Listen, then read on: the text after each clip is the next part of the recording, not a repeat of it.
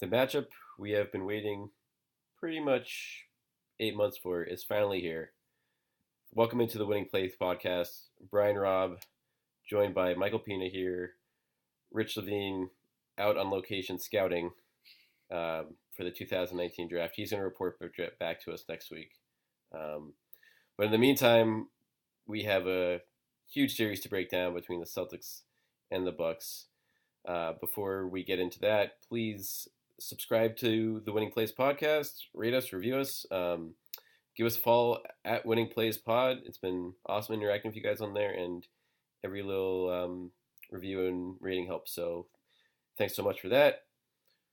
This series does not start until Sunday, Mike, but I don't mind that honestly because this series I feel like is worthy of a very big deep dive because there are so many variables in play, and we're going to get into a lot of that X Factor, starting lineups, ranking the players in the series, predictions. We're going to get do all that in the next 45 plus minutes here. But I think the the easiest place to start, Mike, the the the, the main event, if you will, who's going to start for the Boston Celtics? Because you could convince me to go in forward five different directions here.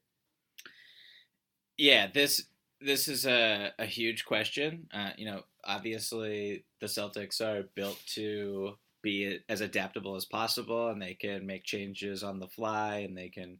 I'm like, my guess is that the the game one starting five will not be the same as say the game three starting 5 mm-hmm. You know, mm-hmm. assuming that you know the Celtics split or lose both in, in Milwaukee, whatever happens. Uh, I mean, it, there's so many uh, trade offs here with whether you start big, whether you start small, Horford at the five, whether you start someone like Semi, whether you start Gordon, whether I mean, there's just there's a bajillion different things that you can do. Um, and you know, this morning I, I know we're going to have a conversation about Giannis that is a, a big chunk of of this playoff preview because he is going to an MVP, I assume, and arguably the best player in the world. He's definitely the best player in this series, and so I think how the Celtics defend him uh, is, I mean, that's that's it right there, almost uh, in my opinion. It's a huge, huge, huge subplot, and how they defend him relates directly to who they start, and I think who they start is, you know, that that ties to what Brad wants to do with his defense. So, I mean, the first the first iteration that I, I keep coming back to, even though it struggled in the first round, is the starting lineup that was so successful down the stretch of the regular season with Baynes at the 5 mm-hmm. And the reason why I come to that conclusion that Brad will start with that lineup is I watched a ton of, I watched every shot that Giannis took against the Celtics this season. And first of all, Baynes missed uh, two of the games. He only played 15 minutes against right. the Bucks this season.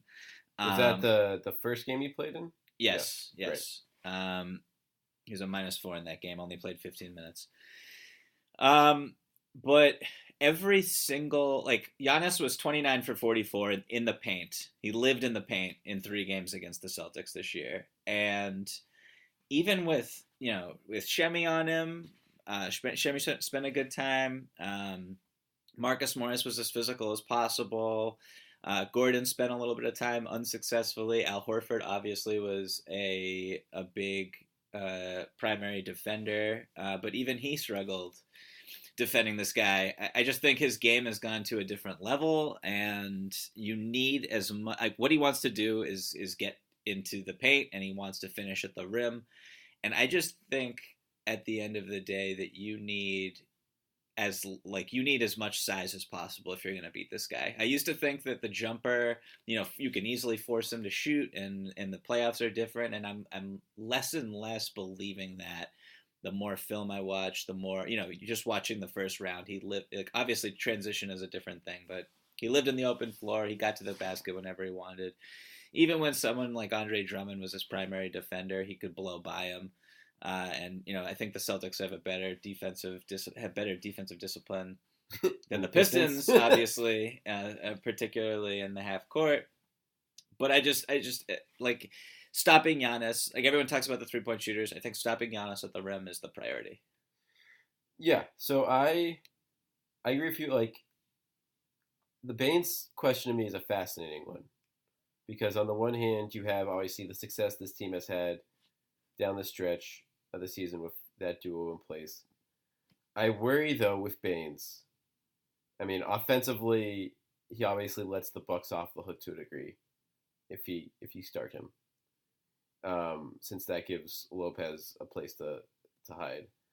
Um, defensively, though, I worry that he's not quick enough to stay with Giannis in like even like to cut off the angles. I feel like he's slipped slightly there this year. He's still very good, but like you know, blocking off that first step and obviously transition stuff worries me with Baynes, and as does the fouling. Like, and so obviously you're not gonna need Baynes in crunch time, but I, I fear with that the the trade off on the offensive end, and obviously the switching too. If Baynes has to, you know, spends you know they have he's not guarding Giannis on a possession because transition, then having him on any other anyone else on the floor is a problem for perimeter shooting defense wise.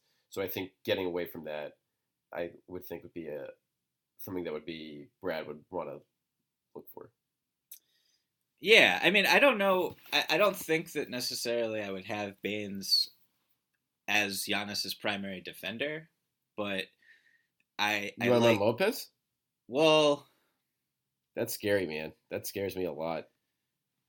it's definitely it's tr- it's tricky. Obviously, I mean, you know, you could get really funky and you could put him on someone like Sterling Brown, Ooh, but I don't. I'm just that. That's not a. That's not Yeah. like a, that realistic of an option. Right. Um, no, I just I, when I when I think of having Baynes on the floor, I think of him, you know, shrinking the court and Sure. being at the elbows, uh, helping dramatically off of Lopez. I think Lopez is the bellwether player in this series. We're going to talk about him a lot. I think, um, you know, in the first round, really interesting stat. The Bucks were plus 98 with Lopez on the court, and they were minus three with him off the court, which was best for. It was the widest margin for any player on that team.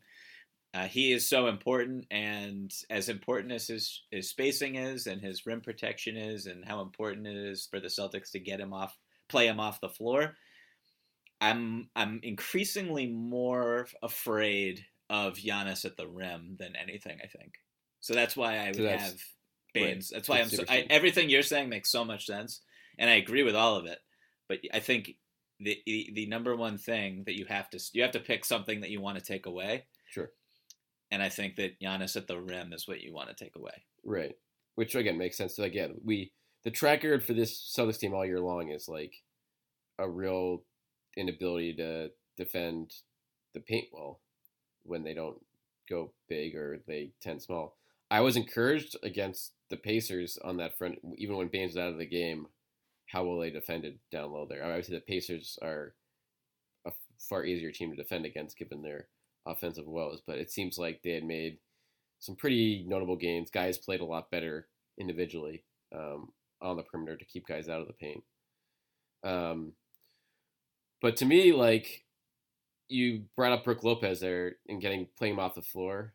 I am very curious to see what Brad Stevens is going to prioritize more, like the rim protection that you're talking about, or even just defense period, which would be you know starting Semi to have a more mobile defender on Giannis out of the gate, and obviously to take some wear and tear off Al, who will spend a lot of time on him, or just trying to play Lopez off the floor immediately. And in order to do that, you start Marcus Morris, you start Gordon Hayward, and that puts the Bucks in a situation where you've there's nowhere to hide Brook.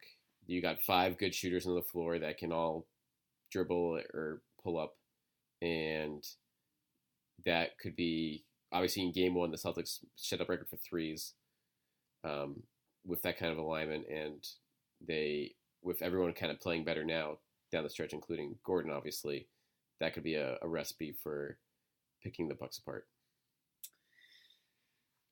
That's an interesting one. I mean, they would they would probably put Lopez on Morris, you would imagine, and Right. do what the Sixers did last year with Embiid. And I mean, if you're Bud, are you losing sleep with that matchup? I don't. I don't know. Like letting Marcus Morris shoot threes. You know. I mean, he like- was if they're wide open, like as long as it is, it is a gamble for like. He's what thirty seven percent on the year. He had a real tough second half, but like he made a few big open ones against the Pacers. Like if they're wide open, I kind of like the odds there. Yeah, yeah, that's it's it is really interesting. I I I wouldn't be. I mean, if you do that, so then you kind of open yourself up elsewhere, right? Like, who is defending Middleton? Gordon? Yeah, well, I wouldn't. I'm not talking. I would think Gordon or Marcus Morris to start, not both of them. So you're Oh, okay, If- I got you. yeah, that's what I'm. Uh, so like you're just picking a picking a a, sh- a more offensive minded player at the four. Gordon obviously can play both ways. Um, the Middleton, I feel like, again, Gordon might be the best guy for him in this series, but Jaylen starting on him was probably where they're going to go. It's hard to see that you know switch being made as well. Even though I talked to Jaylen this week, um, and he wasn't positive whether he was starting or not as of a couple of days ago. So, so if you want to get really, if you want to get really crazy, Mike, like I wouldn't hate something like a double switch where you start Gordon and Semi, and and sit down Jaylen and Baynes, and then you're just like versatility everywhere, um, with obviously more creation, more ball handling on the forward to help Kyrie out with Gordon. That yeah, that is uh that's really interesting as well. I mean, you But I'd say you want to keep Gordon for the handle the ball for the second unit. I, I kind of don't think Brad will go to that because I think he likes the safety of having Gordon off the bench. exactly. I think like you're you can't sacrifice too much offensively, or I should. I mean, you can't sacrifice too much uh, defensively. I think like I don't know, like eh, what it like. I just keep coming back to what is the play here in terms of do you want to overload the defense or or gung ho on offense Right. against a team that had one of the best of both during the regular season. So what what do you, what what's better? Like what are you more scared of, their offense or their defense for the Bucks? Offense. I'm more afraid of their offense personally. Right. I think their defense is is is uh it's obviously it's fearsome and Giannis is an all defensive force and very terrifying and I, I, I mean he's that that that part of his game is really going to be put to the test I, I think in this series depending on who uh, who is matched up against him um, but this kind of goes back to like everything almost in the series goes back to Lopez for me and you know the strategy that they've had all year is to drop him really deep into the paint and you know coax floaters and pull-ups and um, uh, you know not help too much off the perimeter and give up threes to, to, to bad three-point shooters and I just I don't think that that strategy is built for the postseason against a really good offensive team, or at least a really talented one. And I For think sure. that the Celtics, I, I don't think it will be as hard. I mean, I've talked to some people who just don't aren't really buying what I'm saying, but I don't think it's that hard for the Celtics to play Lopez off the floor. I just, I really don't. And But I don't think they can do that with. I guess you're not going to do that maybe with with Baynes. I guess it's it depends how aggressive. If Brad wants to get aggressive, I think you don't start Baynes on that front if you really are serious about getting Lopez out.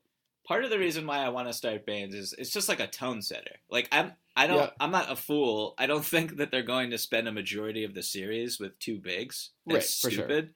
Like they're going to play during the regular season against the Bucks. You know, I we we have this uh this uh image in our, our outline for for this episode, but like a majority, if not all of the lineups, the top five lineups that the Celtics played against the Bucks this year were were small with Horford or Baynes at the five exclusively and it just it puts a lot of pressure on Horford to from the gate have him guard Giannis or have him be the primary, you know, weak side help on drives where Giannis is blowing by Tatum or Jaylen or whoever. You know what I mean? So like uh, you, you don't want Horford in foul trouble early. You don't want all these different bad things to happen from the jump. You don't want Giannis to get into this crazy good rhythm or build his confidence. So that's why, like, I I, I, I can see why the Celtics will play Baynes and Horford to start, just to kind of set the tone, set the pace of the game, uh, settle things down right away because that place is going to be rocking, and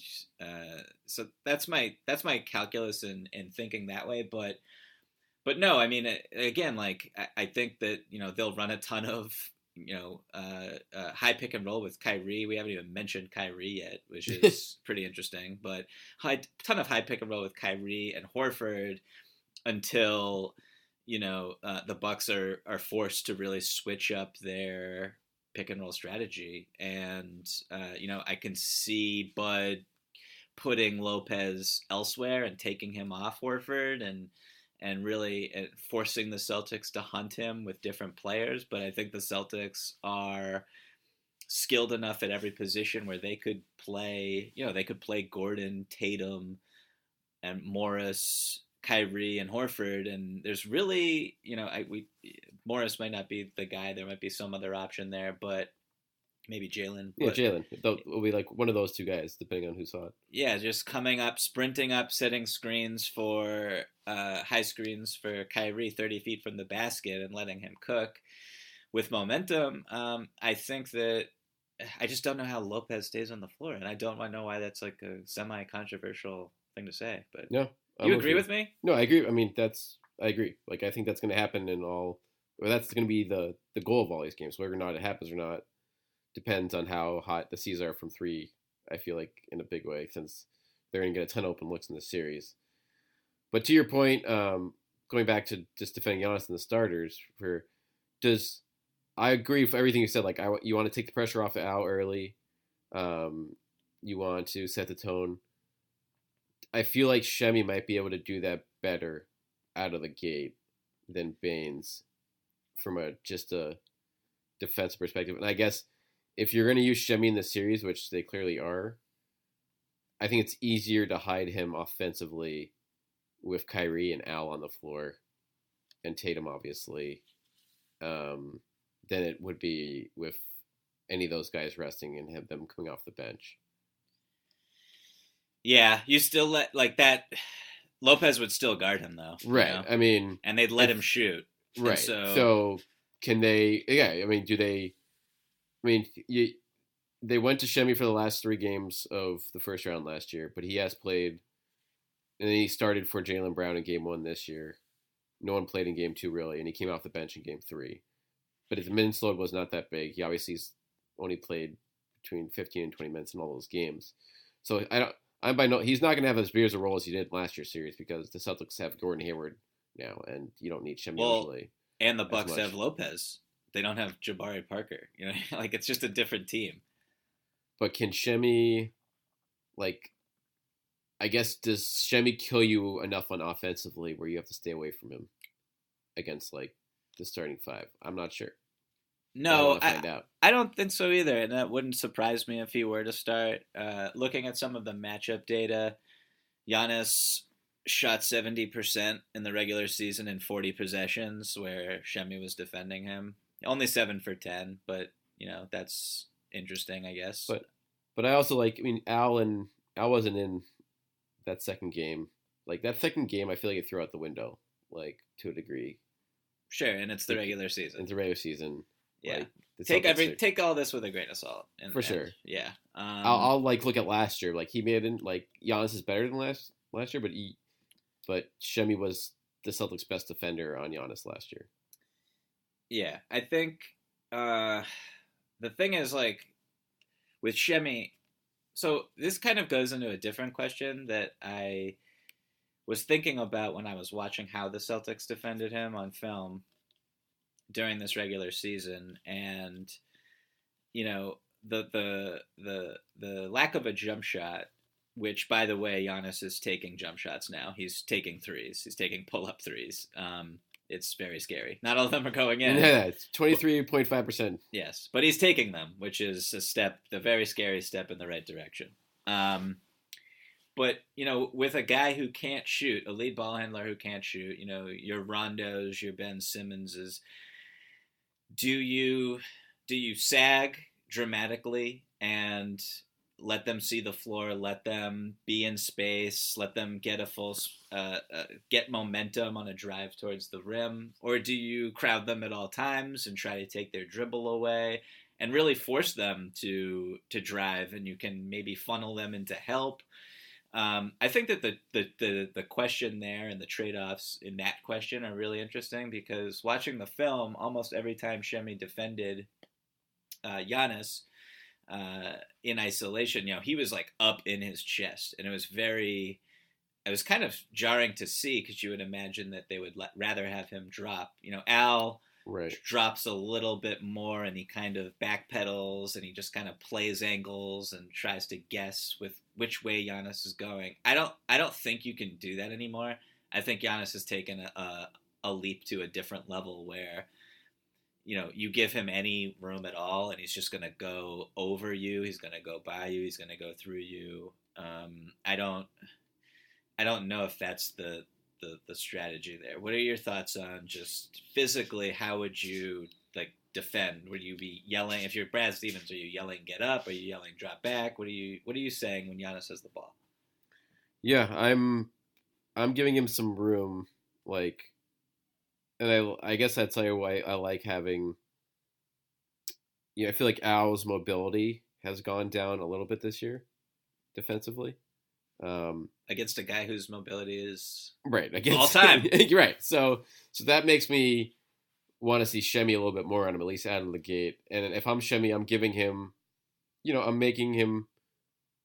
I'm not letting him shoot uncontested, but I'm also thinking more about the drive than obviously his jump shot and trying to cut him, make him go left, make him go into traffic, and then figuring out like where you can possibly get help with on the floor, like you know whether it's off of Sterling Brown's man, um, which is probably gonna be Kyrie, like you know obviously with Brook Lopez on the floor, you're not gonna have Al down there to help you out as much, and that's gonna be and that again plays into why it's pretty important for this team to play Lopez off the floor to like get rid of that gravity. But I guess the problem is Mike too. Like they have the Bucks. I think it, this will kill them on the other end to a degree. But you have, you know, their whole backup bigs are all like, you know, it's Mirotic, it's Ilyasova, it's all these stretch fours that love to shoot the open threes. So you can feast on those guys on offense you're the Celtics, but you really can't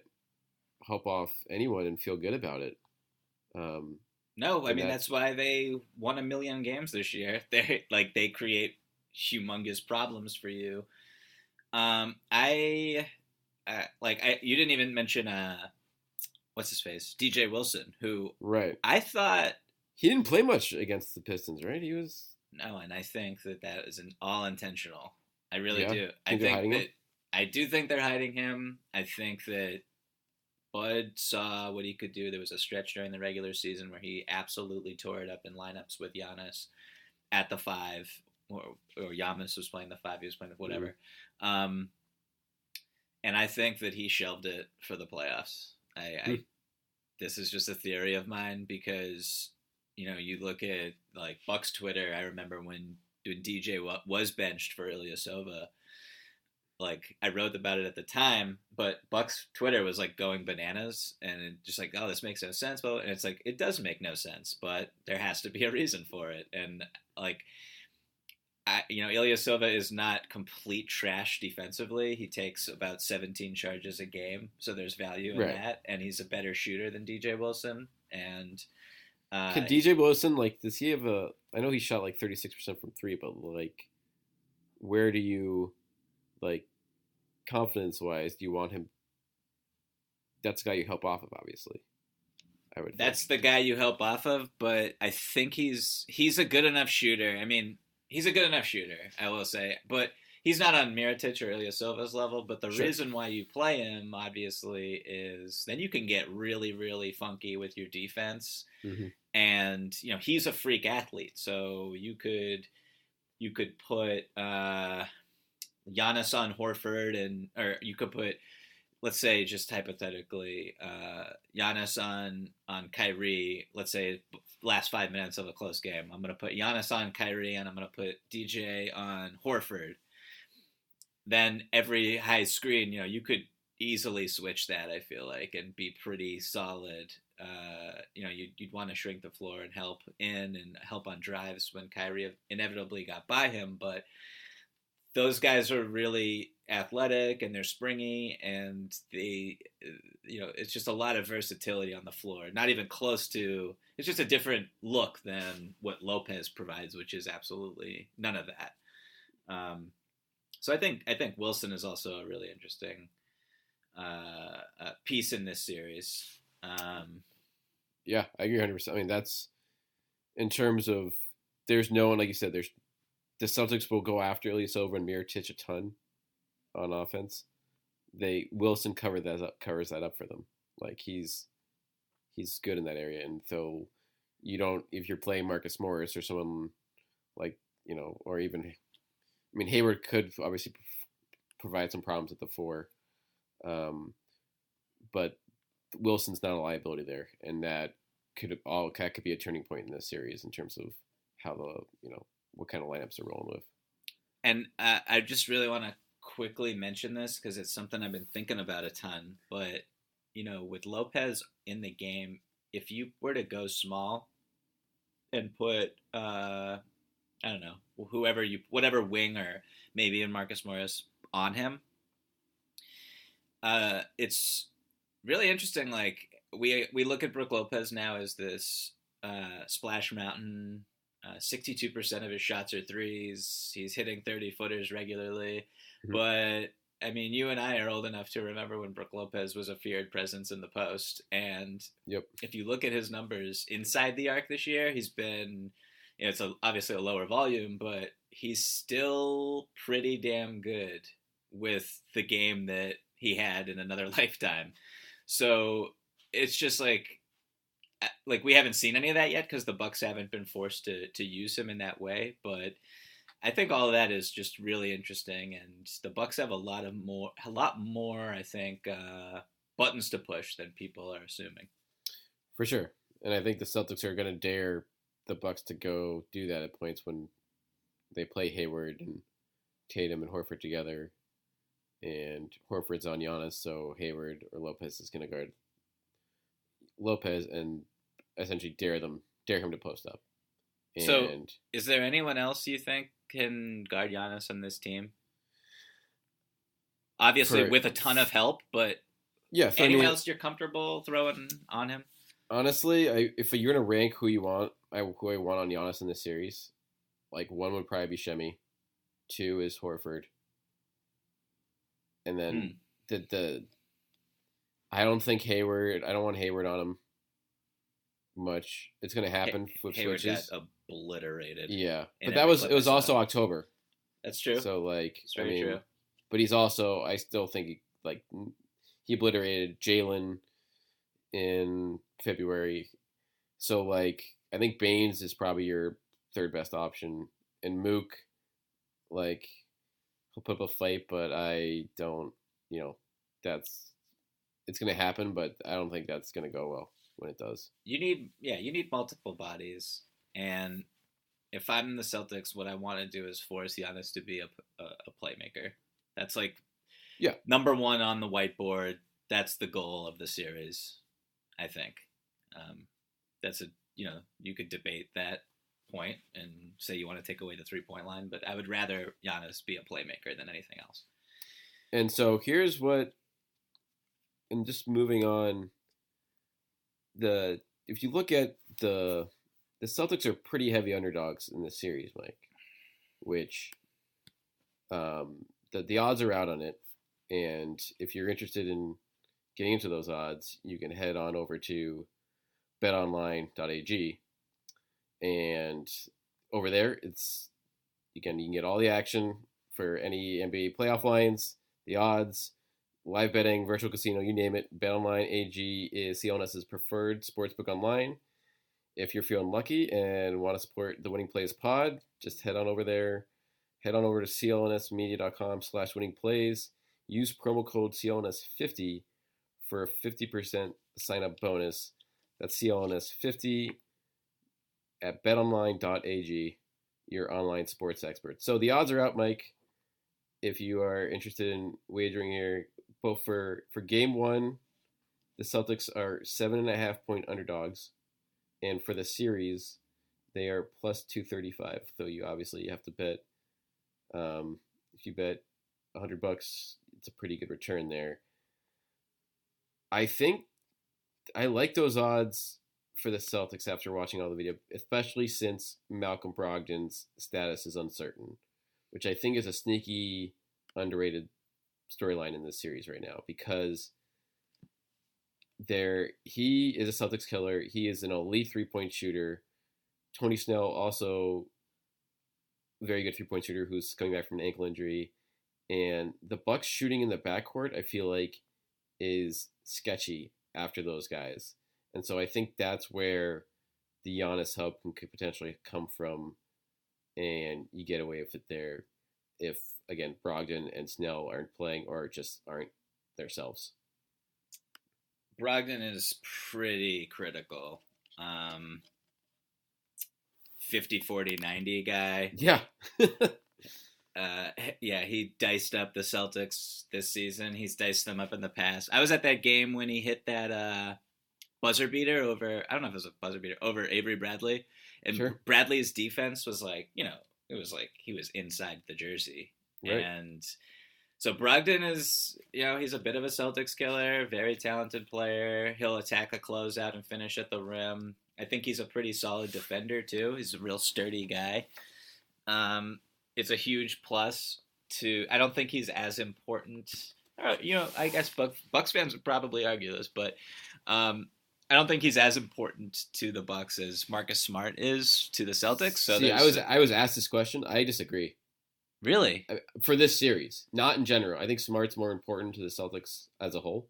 Mhm. For this series, I think Brogdon's a bigger loss than Smart if he can't play, because his three point shooting combined with his ball handling and craftiness, like gives guys like Tatum big problems getting to the hoop. For sure.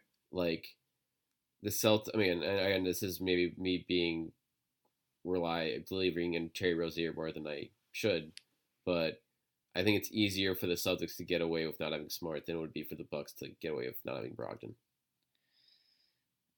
That's uh that's interesting.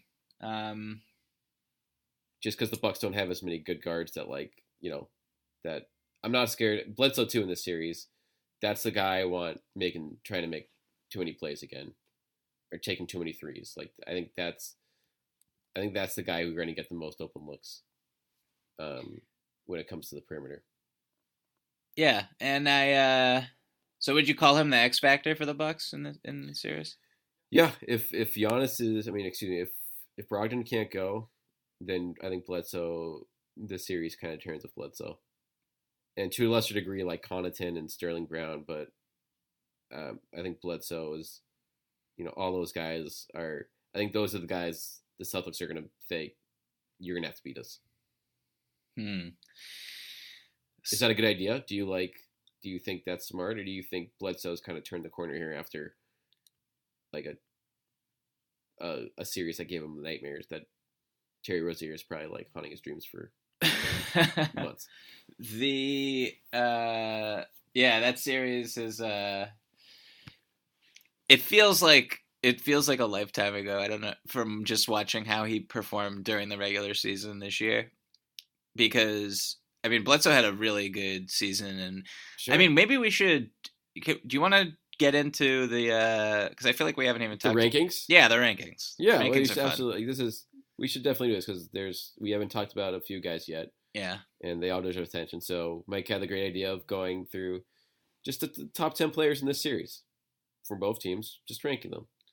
And um, yeah, Mike, I think you're you can feel free to start at the top, I guess, if you want, and then we can get or either way, however you want to spin it. Yeah, I mean, we, we've we've, as you said, we've mentioned a ton of these names already. Um, my number one, I think either this is kind of a, a, a mashup of most important and best players. So super uh, professional here and straightforward.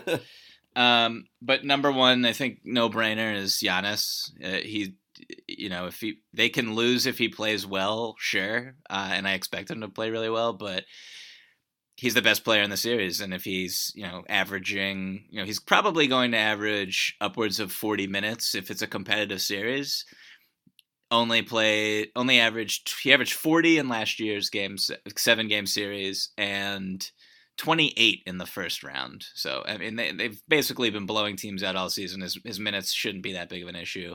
He's going to play a ton. He's a force on both ends. Is there how much do you think he's going to play? How much do you think bud's going to push there like 38 40 i th- I, I mean this is it's so funny because this should not be the second round but you have to factor in the fact like there's two more rounds after this if you're the bucks and you have to look ahead but at the same time this is a serious opponent. You can't so i would like if i had to bet i would say his at the end of the series he will average more than 40 minutes per game. Mm-hmm. Mm-hmm. I would be kind of surprised if not. The plus minus on the season is exactly zero for what it's worth against the celtics. Um so you agree Giannis is number yeah, one? I think. I'll, yeah, I'll the guy who's probably the check. best player in the world. Cool. um, so number two for me, uh, Kyrie, and I think this is a good opportunity to talk about him. Uh, Kyrie. well, let's talk about him versus Bledsoe, like that matchup. Sure. Like, that's, are you going to put Kyrie on Bledsoe? Like, do you want to talk, or do you want to start with his offense? yeah, let's talk about his offense first because his ability to hit really difficult shots uh, and uh, you know I have a, a, stat here that is that you know uh, in the postseason so far only two players have isolated more than Kyrie Dame Lillard and of course James Harden. And Kyrie has been really good in isolation so far in the playoffs. Um, I would imagine that we're going to see him go up a level in this series. We're going to see, uh, you know, assuming that Lopez plays uh, a good amount, uh, Kyrie will be the reason that Bud is constantly thinking about subbing him out of the game. He is the the guy who uh, will attack that drop coverage with floaters and uh, like you know he gets to the basket and has tricky finishes. His pull up game is on point. Uh, you, like don't be surprised if screens are set for literally forty feet from the rim to give him a head a head start, similar to the way that the Blazers and the Rockets treat Harden and, and Dame, uh, and, and other teams treat their lead ball handlers who are really crafty. Uh, so, yeah, I mean, I would imagine that just talking about the matchup with Bledsoe really quick, that Bledsoe will. I think his primary focus heading into this series is shutting Kyrie down and just not scoring. I think like his mindset needs to be I'm going to fight over every screen. I'm going to bother every shot, contest everything. I'm going to be as physical as possible when Kyrie's trying to get free off the ball. Uh, I'm going to deny. I'm going to pick him up full court. I mean, that's that's the value that that's why they're paying this guy, honestly. Um, and I think that no one can guard Kyrie, but if anyone can, then like I think it's Bledsoe. So this this is just really going to be fascinating. It will be. Like I don't know. After last, the fact that he that Terry Rozier played him last year, Mike, and Kyrie Irving is a lot better. So like I, am trying to figure out if if Bledsoe's like a regular season guy that doesn't. That, he played. I don't know if he was a play well in the first round. I will say against Reggie Jackson. Dominated Reggie Jackson. Like Reggie Jackson, I feel like that's like the worst point guard in the playoffs, like easily. Russell Westbrook. Like, Sorry. It's it, it's it's reminiscent of. I'm trying to. I mean, we we talked off earlier about um, like just teams that look like monsters in the regular season, and then you know continue to look like that in the first round, and it's just like of course they're gonna kick the shit out of the Pistons. Like the like the Atlanta Hawks are kicking the shit out of the Pistons on the random nights of the regular season. Like so it's they're probably feeling all good about themselves. But when the tough got going last year, Bledsoe kind of he was terrible in that series, like straight up. So he's obviously better than that, but like how much of it is that his stuff just translates? You know, he's going to be ready to get to the level that Kyrie's on. Like I, I'm skeptical of that. Last year was really funny because a part of why he played so poorly was that his effort was not there, which mm-hmm. has been an issue for him throughout his career. And you didn't really see that this year. So I don't know. Like, obviously, is that a coaching thing? Is that I was well. I was about to say like, like that. There's a lot of a lot of important things are different this year, and uh, you know, offensively, his life is it's just a completely different system. Actually, both ends, it's a completely different system. I think that Bud has been known to take his players, uh, force his players to be more accountable. I think that last year, the uh, you know, there's a contract situation that is uh, different now. You know, Bledsoe knows for sure that he's going to be in Milwaukee. He signed that extension for a lot of mm-hmm. money. I think his mind might be in a different place. And I'm not saying that everything that happened last year should be thrown out the window, but I am a little skeptical skeptical regarding how much it, it really matters. Um, so I think Bledsoe is for real. I think that for them to win a championship, I think he needs to play at a very high level on both ends. For them to win this series, I don't necessarily think that he needs to be averaging 19 and, and 8 or whatever. I think that his job in this series is to make Kyrie inefficient and that is possible, but I think it is it's obviously very very difficult.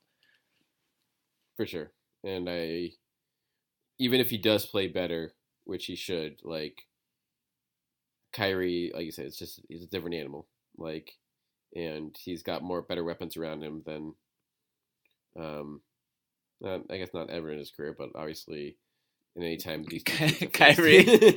what I'm, I'm just trying to think like like lineup wise. I'm just trying to think like the the Celtics peak lineup. He played with LeBron this year. I know not LeBron. I know, but I'm saying like five guys. Like, okay. Obviously, like I'm not saying like the next best player. I'm saying like the four most talented offensive players around him. Like, would you take? But Hayward, they're not there because Hayward's not at that level. Like, nah, I'll still have the potential to be down the road. I'll still take uh like Love, LeBron, Jr. And then who else was the fifth? Probably like Tristan, maybe whoever. Yeah, right. Yeah, that's pretty damn. Take that. That's, I mean, yeah, they they want a championship. That's a pretty so damn good to, lineup. It's hard to argue with that. Yeah. Um, but for these two teams matching up, like obviously Kyrie has much more talent than he did last year when he thought Bledsoe. Sure. How much? In the regular a real quick little before we get to number three, a real quick Kyrie question for you that just sprung off the top of my head. What is the over under in terms of points per game that Kyrie needs to average if they are to win this series? Um, I don't think it has to be anything crazy. I think 24. Really? Yeah. I think I think it'll be a good sign because I think that I think it's going to be I don't think Kyrie is going to win or lose the Celtics this series of his offense because I don't think the Bucks are going to let him let him beat them. I think they're going to make other guys in the Celtics beat them. So and Kyrie was very good at deferring when he should have when double teams came in the first round, and I expect that to to continue here. So I don't think he. I think he'll have a couple crazy games, um, scoring wise, but I don't think that he's gonna. They need him to score like thirty or thirty something to to win the series. One more Kyrie aside, because I I I'm an idiot, and my brain is my brain my brain is just rolling right now. Uh, tied to my last question, you just said that Kyrie would probably have to have a couple crazy games, but only average 24. Yeah. Dame Lillard scored 50 the other night in yes. one of the best playoff games I've ever seen. Mm-hmm. would you? This is unrelated to this series, but would you trade if the Blazers called right now? They would never, ever, ever, ever do this. But if the Blazers called right now and said, "We want Kyrie, we'll give you Dame Lillard," if you're the Celtics, what would you do? Is Dame better than It'd be- Kyrie? Is basically Is Dame better than Kyrie? Like, no, but it's it's a it's interesting. It's a it's a question. Oh, you say no? Wow.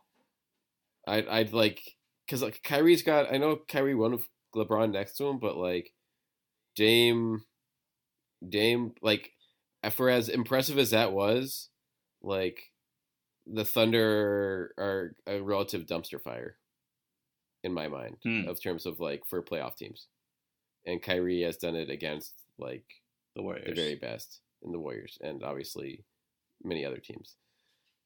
Dame has obviously playing in the West. Would if you switch spots, could Dame do the same thing? Absolutely, um, but I wouldn't. I wouldn't necessarily give up the guy that I know definitely can. I think. What do you think? I think? think I sent a text to a buddy of mine who asked this exact question to me the day before the 50 point game. And I said that I thought Kyrie was 0.01% better. And now I'm I don't, I don't think that anymore. I think that was Within the margin of that was such a not to get on a tangent. That was just such a I don't know how many guys could have that type of game. I really no, don't. I mean that was unbelievable. That was an unbelievable performance, and the uh, He's also Yeah, just he's, like- he's cooler. He's the coolest guy in the league. he's cool. I want to buy Dame shoes. I would rather have Dame shoes than Kyrie shoes.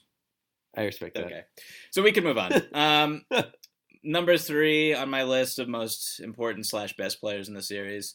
Semi, I think this is a semi controversial one that can be debated for sure. Uh, I have Al Horford. Mhm. And this is definitely leaning more towards most important than best because uh, Al Horford is probably not a better player, one could argue, than Khris Middleton. But uh, I think that, you know, the way Al unlocks so much for this team at the five, we see it time and time again. Uh, those high pick and rolls with Kyrie that I, I talk about in my sleep, basically. Um, like you have to if you're Lopez the another like the reason why you can't drop is not just because Kyrie can hit the pull up, but Kyrie can just easily drop it back to Horford on the pop. And Horford like I think Horford making his threes over 40%, the Celtics win this series going away. I don't know if he's going to do that, but they need him to shoot like he did against the Wizards a couple years ago. Like they need him to really Right. tilt the off- Yeah, he has to offensive go nuts. possessions in their favor. He has to be efficient as hell when he does shoot.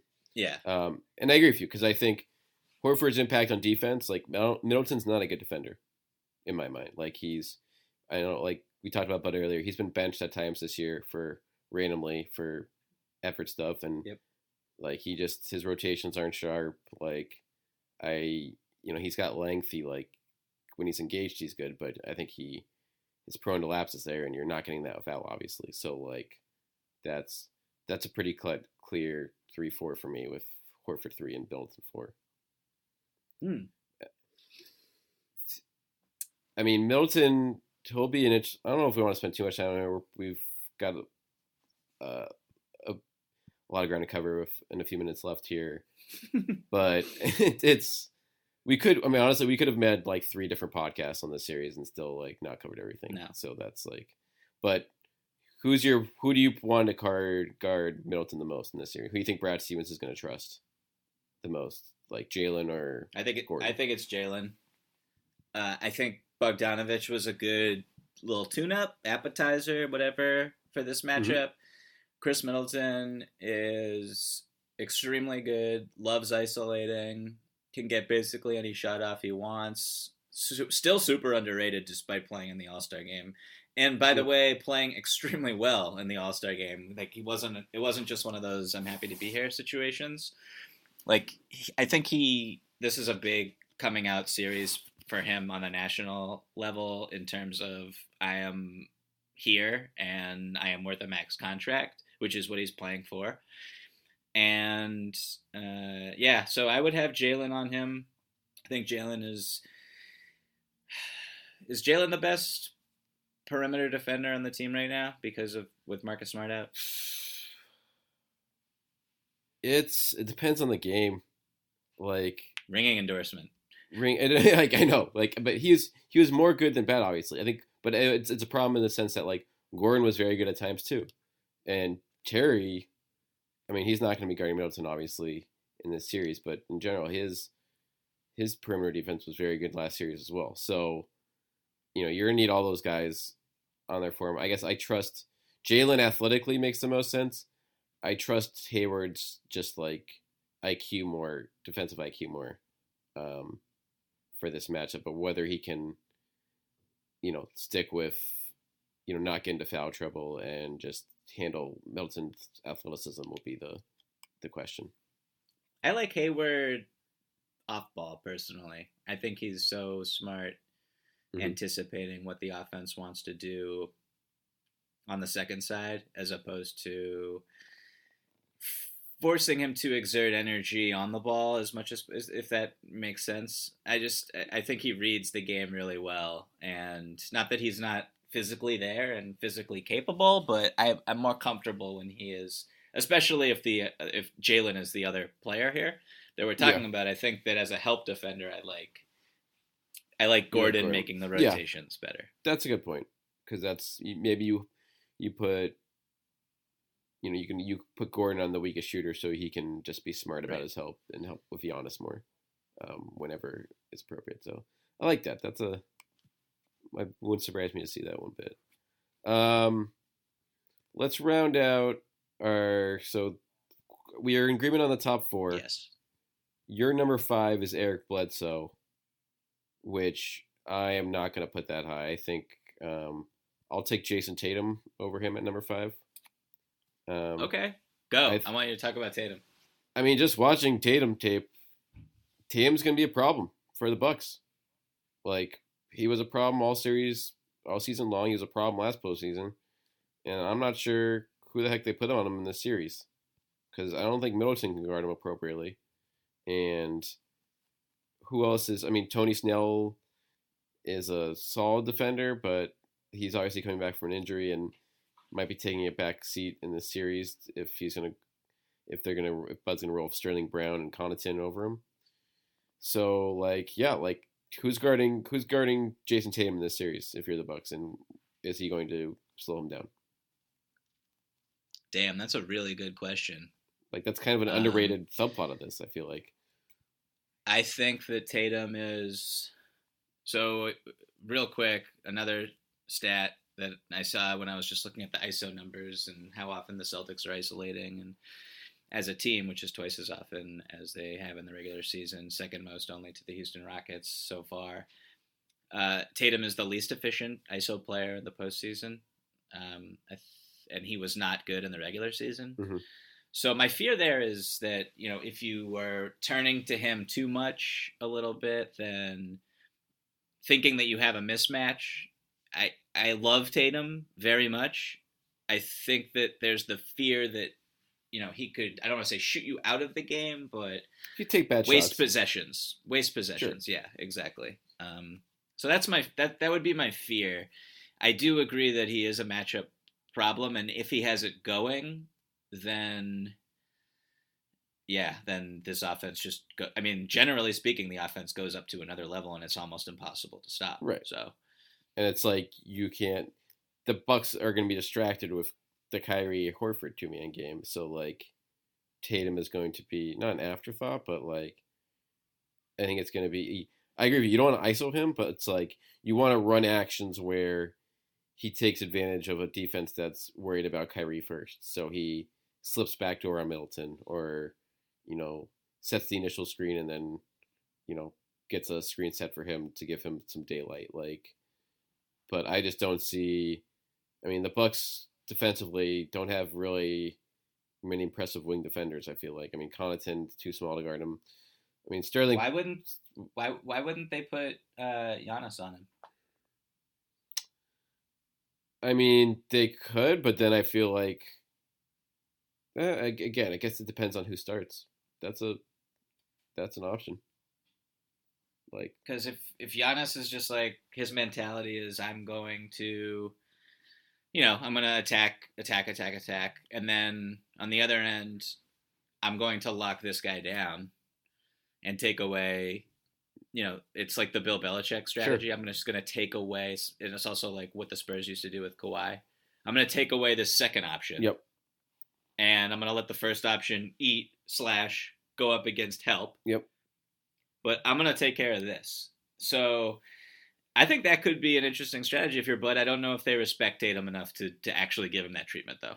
right, and that if you I if you pull Giannis out of the paint onto Tatum, like I think it's, the Celtics could get sneaky and do some work on the offensive glass in the series because the Bucks rebounding is very good, but it's like almost all Giannis getting those boards, and they don't really have many good rebounders after him, including So- Brook Lopez. So like that could be Mm. that's uh again the push and pull of like you want Giannis guarding someone on the perimeter. Okay, he's out of the paint there, and and then what are you giving up? Um, is that does that play into Celtics hands? I don't know. Like it's a again just a going to be a fascinating chess match between. So these. you bring up a really good point there, which is do you crash the offensive glass versus a team that has Giannis Antetokounmpo on it? right and because all you know if you look at any of the transition numbers on on cleaningtheglass.com the bucks are a juggernaut in transition when Giannis is on the floor Mhm. and so i personally would be very weary of sending even two and i don't think especially when they're big they definitely won't when they're big no no. I mean sure. it's only it's honestly it's like Baynes. It's like that's what Baynes will be in the game for when he's in. The i would game. like send Kyrie yeah That's like that's too. maybe it or Terry. Sure. Right. Exactly. Um, but that is that I think that is we probably should have spent a little more time talking about this, but we don't have time because we can't cover everything. But the I think the push and pull with crashing the offensive glass versus getting back in transition is is uh, that's an interesting question for the It Celtics. really is. It's- Oh, our number one and fan. Yogi thinks so too. Yeah. Um, I think that well, so I'll put Bledsoe. Honestly, I think I'll put him at seven. So as far as my top ten goes, so why don't you round up? Why don't you just list your the rest of your top ten, and we can do a hodgepodge of any uh, quibbles there. Okay, so Bledsoe is five for me. Uh, six is Gordon. Seven is Tatum. I went back and forth on those two. I I, I don't think that Hayward is. Ba- I actually don't even know to be honest. I ask me every five minutes. I'll have a different answer for you. Um. Next, I have uh, Brook Lopez, who we've already discussed ad nauseum. Uh, then I have Jaylen, and then I have DJ Wilson and that's I mean I already Ooh. talked about why I think DJ is a very weirdly important player in the series who we could be seeing a lot of. Uh, but that yeah, so that's my top ten, and I left. Uh, you know, there's obviously no Terry Rozier here, who has been a we've discussed him as an X factor in the past quite a bit. Uh, I think you and I are less high on him than Rich but he's not on this list. But what, so, is there anyone I didn't mention that you think should be on there? Uh, yeah, I believe Malcolm Brogdon should be on there. Ah, yes, I did not have him on there because I am very, I, am very, uh, I'm pessimistic towards his chances of impacting the series, which I guess is why you have him on here. Right. Would be my guess. Yeah, I mean, I just think that he's a, a real game changer, which, with from an offense perspective. So I would honestly like I would be I'm not gonna, but I would consider putting him above Bledsoe in terms of importance for this again this specific series. Bledsoe's the better player, obviously, but I think just Brogdon does things that give the Celtics all sorts of trouble. So I'm go Tatum five, Hayward six, uh, Bledsoe seven, uh, Brogdon eight, Jaylen nine, and then you know what? I'm going Marcus Morris ten because I think I don't think I don't think Brook Lopez. When all said and done, I don't think he's going to be on the floor in this series as much as Marcus Morris is. I think the Celtics are going to force the hand here of the Bucks when all said and done on that front, and that's going to again put the importance on the the stretch force that can defend the perimeter. And Mor- Morris, eh, this is what they got him for. He should be that you know one of those guys. And I don't think I don't know if he's going to be in there in crunch time, but um, Oh Lord, help us. but if Jaylen's cold or if Jaylen's spacing out, then like that's your that's your next best option unless Terry is on a roll. It's gonna be interesting choices for Brad. Yeah. All right. So before we go, do you have some? Do you have lightning round questions ready? I do, but I think we covered honestly, we did a good job of covering the questions. Like I was gonna it was gonna be things like is Baynes how many minutes is playing Baynes play in this series or you know who's guarding who and we covered a lot of I guess the one thing I'll throw at you for a lightning round one is where where do you put Kyrie in the series defensively? I don't think we talked about that at all. He's gonna have a target on his back. Do you try to keep him on Bledsoe and try to hide someone else on Sterling Brown in order to have them help on uh, Giannis more, Giannis. or do you try to put Kyrie there? I would not mind Kyrie starting on Bledsoe. I don't know if the thing is I don't know I I don't think that the the the, the strategy against the Pacers works here for personnel reasons, you know, where Tatum guards the point guard and you hide Kyrie up on off the ball. But maybe it will. I don't know. Probably not. Um I think I'd, I'd I'd just start with Kyrie on Bledsoe and see what happens, and tell him to work his ass off and like fight fight over screens, or even the strategy might even be just to duck under and and cut him off, cut off the drives, and try to fight to contest as much as possible. It's so funny though when you watch in the first round you had the in the Pistons series um, and the Bucks, a lot of guys bite on Bledsoe's pump fake which I don't I don't understand at Right. all. But and I don't think the Celtics will do that, and that kind of takes away a good chunk of how he can beat you. So I think that Kyrie could do a pretty decent job. All right, and then lightning round on Kyrie. We it's amazing that we spent no time talking about the future of the franchise Good. based on the series, which is again tells you how compelling the series is. But what what needs to be ha- what needs to happen this series for you to feel comfortable with Kyrie going forward uh, in Boston? It at least going six. Mhm. I don't unless they win before that. Right. Um, Celtics in five would be a problem, but six. Yeah.